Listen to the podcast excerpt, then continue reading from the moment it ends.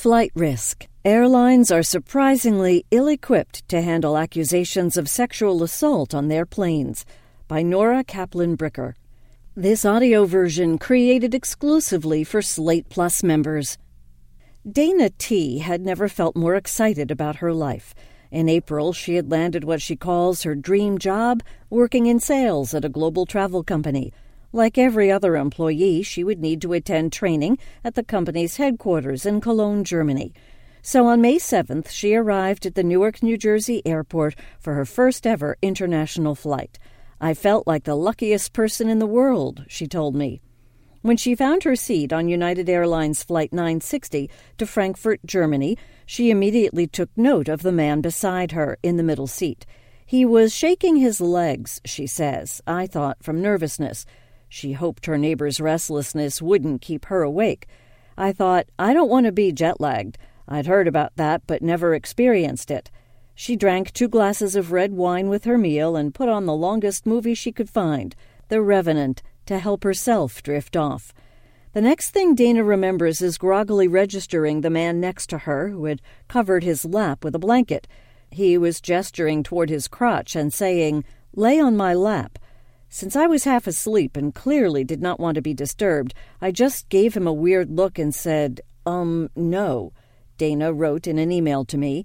I am withholding her full last name to protect her privacy. I just thought the guy was weird. Later, the man woke her again. She glared at him and he seemed to back off.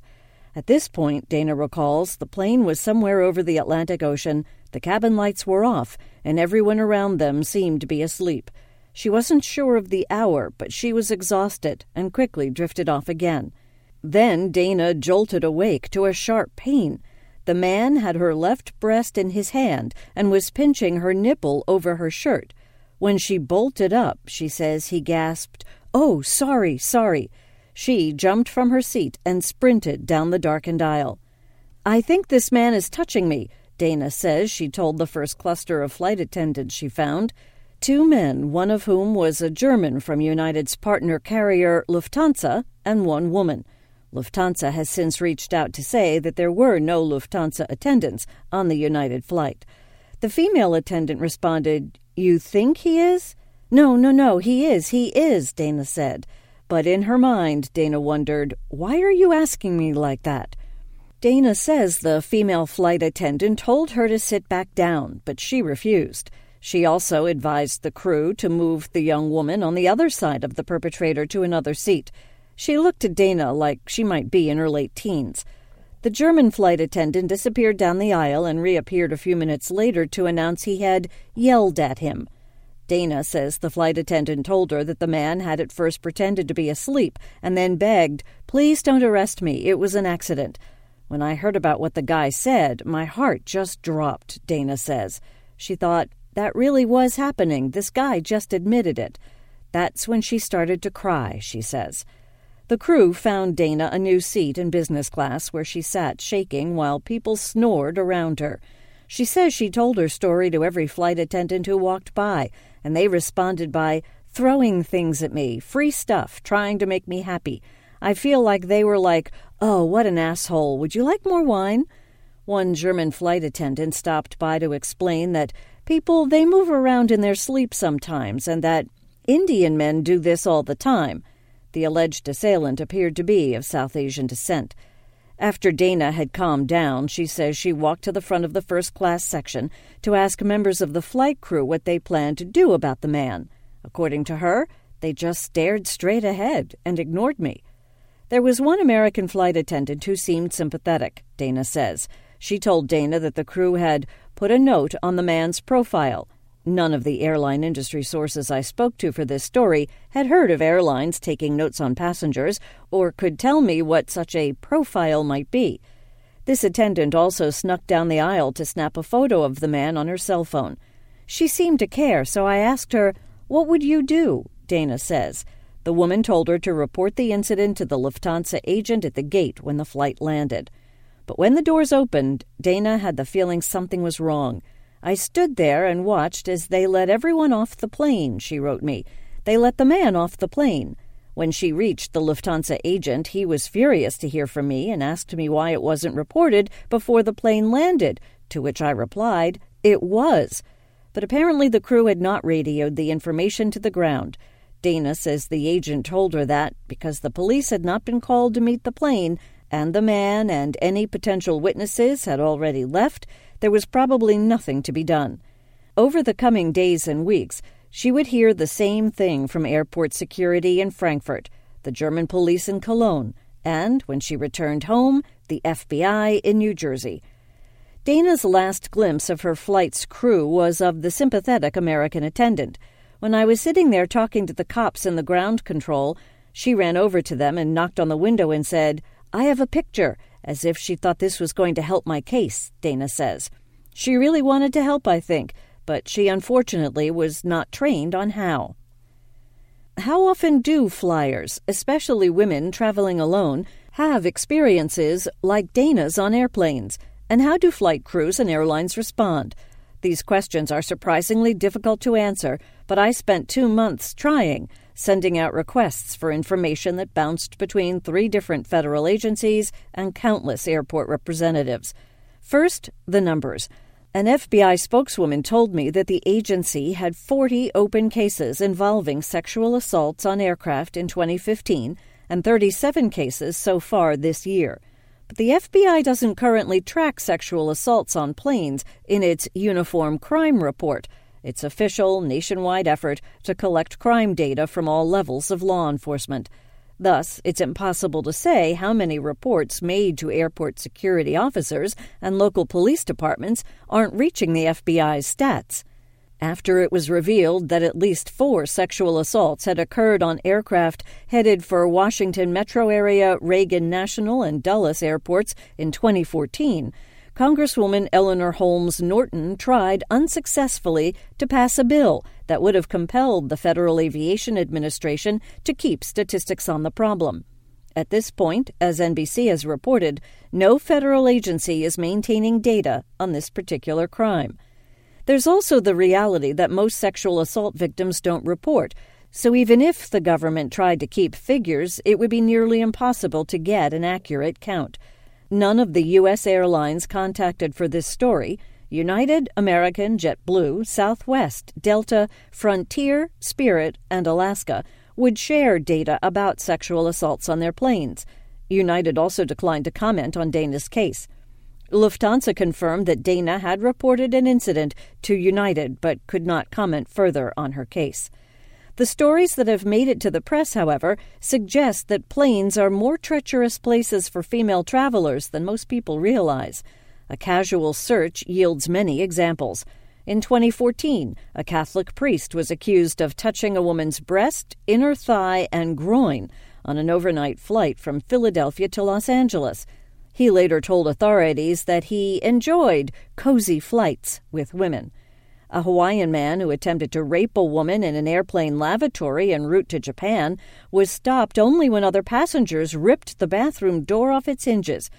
In 2015, a New Jersey woman flying from Dubai to JFK popped a Xanax to help her sleep and woke to find that her vaginal area was sore and that her underwear had been shifted, and that lotion was in her vaginal area and on her underwear, according to a criminal complaint. The Staten Island man seated next to her had stolen a bottle of Nivea lotion from her bag and rubbed it on her body and between her legs. This June, the Washington Post reported the story of a 13 year old girl who said she was sexually assaulted while flying alone from Dallas to Portland, Oregon. Her lawyer, Brent Goodfellow, told me that after the case made headlines, calls and emails from other women who had been assaulted on planes poured into his office. When I asked how many he had received, he thought for a minute. Fifty, he estimated. These incidents tend to follow a pattern, says Dana LaRue Park, a blogger who told me she's heard from at least 10 victims since 2011 when she wrote about being sexually assaulted on a flight from Los Angeles to Chicago. Like her, the people who have contacted her were all women traveling alone on overnight flights. Usually they had taken some sort of sleep aid. Often they had covered themselves with blankets that concealed the assailant's roving hands, or the assailant had covered them for that purpose, as LaRue Park says her assailant did with his jacket. Middle or window seats can make a victim feel trapped. LaRue Park, for example, says she didn't report to the flight crew while the plane was in the air because she would have had to push past the man to reach the aisle. Of course, the things that make female flyers targets, taking a red eye, sleeping on said red eye like everyone else, are basic elements of travel that shouldn't be off limits to half the population. Airlines, however, have few policies in place that suggest they feel responsible for managing the risks particular to women. I don't believe this is being addressed, and I don't believe it's being addressed across the aviation industry, Sara Nelson, president of the Association of Flight Attendants, told me. We have general protocols for assault on the airplane, she says, but the training and protocols are lacking when it comes to sexual assault in particular. If the crew on Dana's flight didn't seem able to deal sensitively with a victim or distinguish the line between boorishness and sexual assault, it was probably at least in part because they hadn't been trained to do so. United wouldn't comment on its training and safety protocols. A Lufthansa representative told me only that dealing with aggressive behavior of any kind is part of our human factors training required for all crew members and that the Lufthansa Group does not tolerate any sort of aggressive behavior. Heather Poole, a flight attendant who has worked in the industry for 20 years and written about her own experiences being groped by passengers, told me she has never received or heard of training that specifically mentioned sexual assault. For the authorities to have met Dana's plane and arrested her alleged assailant, the flight crew would have had to go to the pilots, the only people with the authority to radio the ground, who would in turn have had to decide that the incident merited a report. In extreme situations, if passengers or crew are in immediate danger, pilots can divert their flight, radioing down to the nearest airport for permission to land. But communication between cabin crew and captain isn't always crystal clear, according to Poole. The captain makes the call, Poole says, and there's a big divider between us and them. Local law enforcement is an additional variable, especially if the plane is landing in a country, such as Germany, where authorities take a notoriously blase stance on sexual assault. According to Dana, when she went to the police station in Cologne, they said, What happened to you here is considered just rude. Just let it go. When she got home, Dana went to the FBI.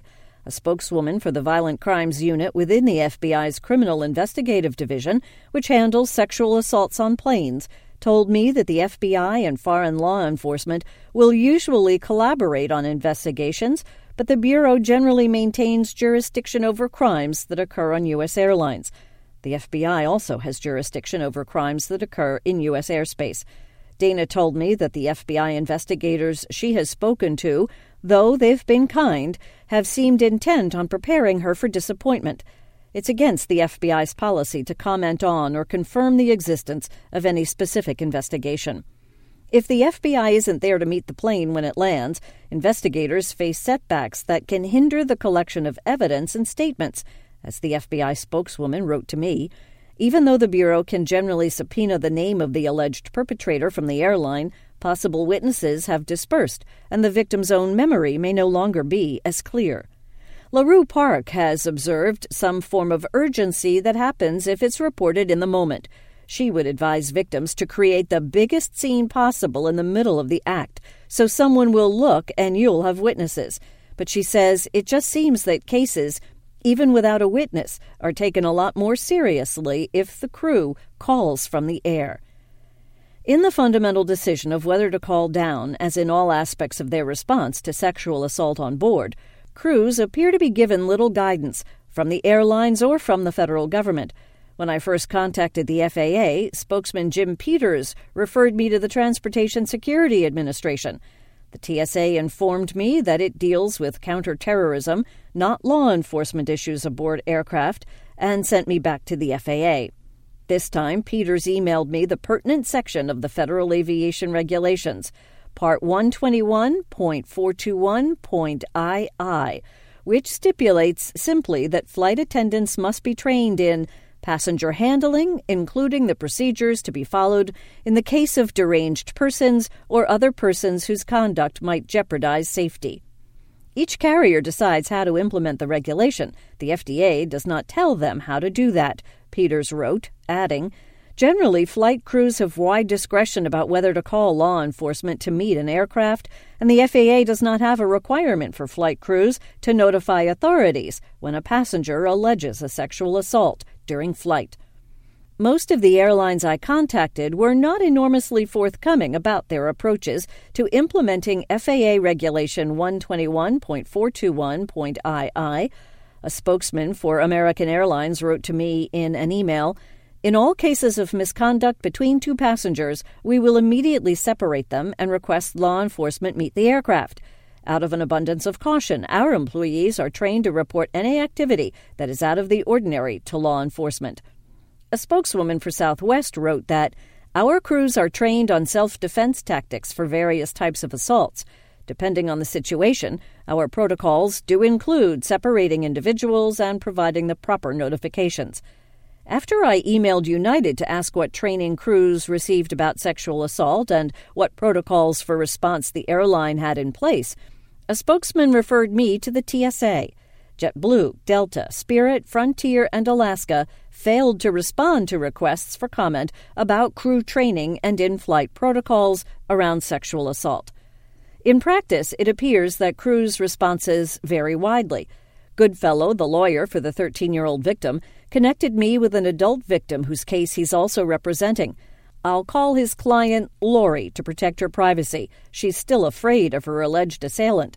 Lori was flying from London to Dallas on American Airlines in September when she was, she says, stalked and harassed repeatedly by a deranged individual. She noticed from the moment the man sat down next to her that he was mumbling to himself and kind of clenching his fists angrily, she says and shortly after takeoff, he began leaning his body weight into her, pinning her against the window, and would place his face less than an inch from mine and stare, and he had his hand on his crotch, she says. Lori managed to push past him and tell the head flight attendant, who moved the man to another seat. But minutes later, Lori says, he walked back up the aisle and stood over her, clenching his fists and hitting the tray table, while she sobbed in panic. From here, Lori alleges that the American crew grossly mishandled the situation. For the rest of the roughly 10 hour flight, they kept moving the man, she says, and the man kept coming back. After his third reappearance, the crew threatened to restrain him with handcuffs, but they never actually did so, she says, and it wasn't clear to Lori that they knew how. After what Lori believes was the man's eighth return, the head flight attendant came and sat with her. The next two or three times, he was there to meet him and escort him back. After that, one of the two pilots took the flight attendant's place guarding Lori. About an hour later, he and the other pilot swapped.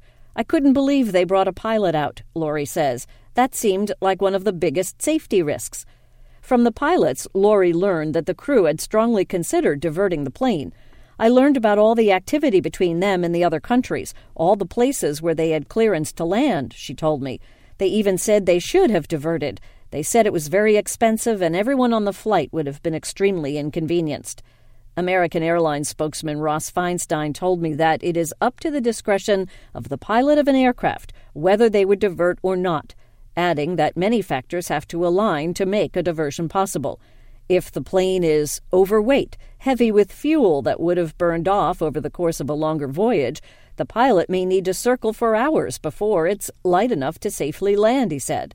What's more, in an international diversion, the new destination must have customs officers available to process the passengers. Though Lori says the police escorted the man off on landing, they decided, for reasons unclear to her, that they didn't have enough information to hold him American confirmed that authorities met Lori's plane, but otherwise declined to comment on her case. She told me she continues to live in fear of running into the man in Dallas, her home. She doesn't know his name. Diversions can cost anywhere from a few thousand dollars to more than a hundred thousand dollars, but more crews decide the price is worth paying, especially when an assailant doesn't seem easily cowed. An Alaska Airlines flight from Portland to Anchorage landed in Seattle in June after a 23 year old man drunkenly groped the 16 year old girl seated next to him, continuing after she pushed him away and forcing his tongue into her mouth. Even when crews make the calculation to stay on course, they can do more than simply radio the ground and separate accuser and accused. Our job is to keep the situation from escalating. Poole, the flight attendant, wrote to me in an email. We aren't going to run up and down the aisle yelling, molester. But crews need to balance the importance of maintaining calm on board against the need to gather information, and of course to keep the assailant under control. Though Poole has never dealt with the sexual assault of a passenger, she told me she would discreetly look for witnesses. If the flight was full, she would also have to ask herself, Who can I seat next to the assaulter? Who can handle it? It appears that the crews on Dana's and Lori's flights never informed the other passengers of the incident or asked them if they had seen anything. Both women told me that the crews left the lights off and the seatbelt signs dimmed as if everything was routine. But some crews make different choices. The FBI's report on the Catholic priest who assaulted a woman en route to Los Angeles noted that the crew reseated him in the front of the plane in a seat between two male passengers presumably so that both the flight attendants and his new seatmates could keep an eye on him. After the 13 year old was allegedly assaulted on her way to Portland, her lawyer says, the crew identified a passenger who had said he had seen the man seated next to her drinking heavily in an airport bar. They moved the possible witness to the front of the plane along with the girl. They also turned on the fasten seatbelt sign for the duration of the flight, possibly, the lawyer thinks, to preserve any evidence for the authorities. A person who gets punched in the face on an airplane can expect that the flight attendants have been trained to respond, according to the AFA's Nelson. But at least for the moment, a victim of sexual assault simply can't predict how the crew will react. We'd like to see standard reporting procedures across the industry, Nelson told me. I think in most cases and with most airlines, the authorities are meeting the airplane. But when you don't have consistent procedures, it's possible those things aren't happening. She'd like to see the government and the airline set rules to cover the basic questions that crews inevitably have in the moment. Are you trading seats? Are you getting a passenger to volunteer to sit next to the person who's been a problem? Are you detaining them? As long as crews have to decide those things in the air and with insufficient training to guide them, some will get it wrong. That has left Dana, for one, feeling nervous about the fact that she'll have to fly to her company's headquarters in Germany again. The FBI is still investigating her case, but what she really wants to know, she says, is basically, is it safe to fly with United? She commented about her experience on the airline's Facebook page and immediately got a message from its communications team. But the corporate senior manager to whom she was referred has told her that it is being handled by the FBI and there is nothing else that can be done, she says. At this point, after months of calls to the airline and the FBI and of telling her story over and over again, she says, close friends are advising her to let go and move on for sanity's sake. The more I try to do something about it, the worse it gets for me, she says. She's been struggling with anxiety. I felt like they were basically saying, What do you want us to do? Your body is going to be touched. Your body is not your own, she says. I went through my whole life thinking if something ever happened to me, of course there would be recourse. Now that I realize there isn't, it's a scarier world. Planes give many people an odd sense of safety. Far above our planet's atmosphere and its everyday norms, it feels ordinary to sleep squeezed between total strangers. Dana will probably never experience air travel that way again. She remembers the sympathetic flight attendant saying to her, don't worry, honey, we have him on a plane. He can't go anywhere. For a few hours, that was true. But they let him go.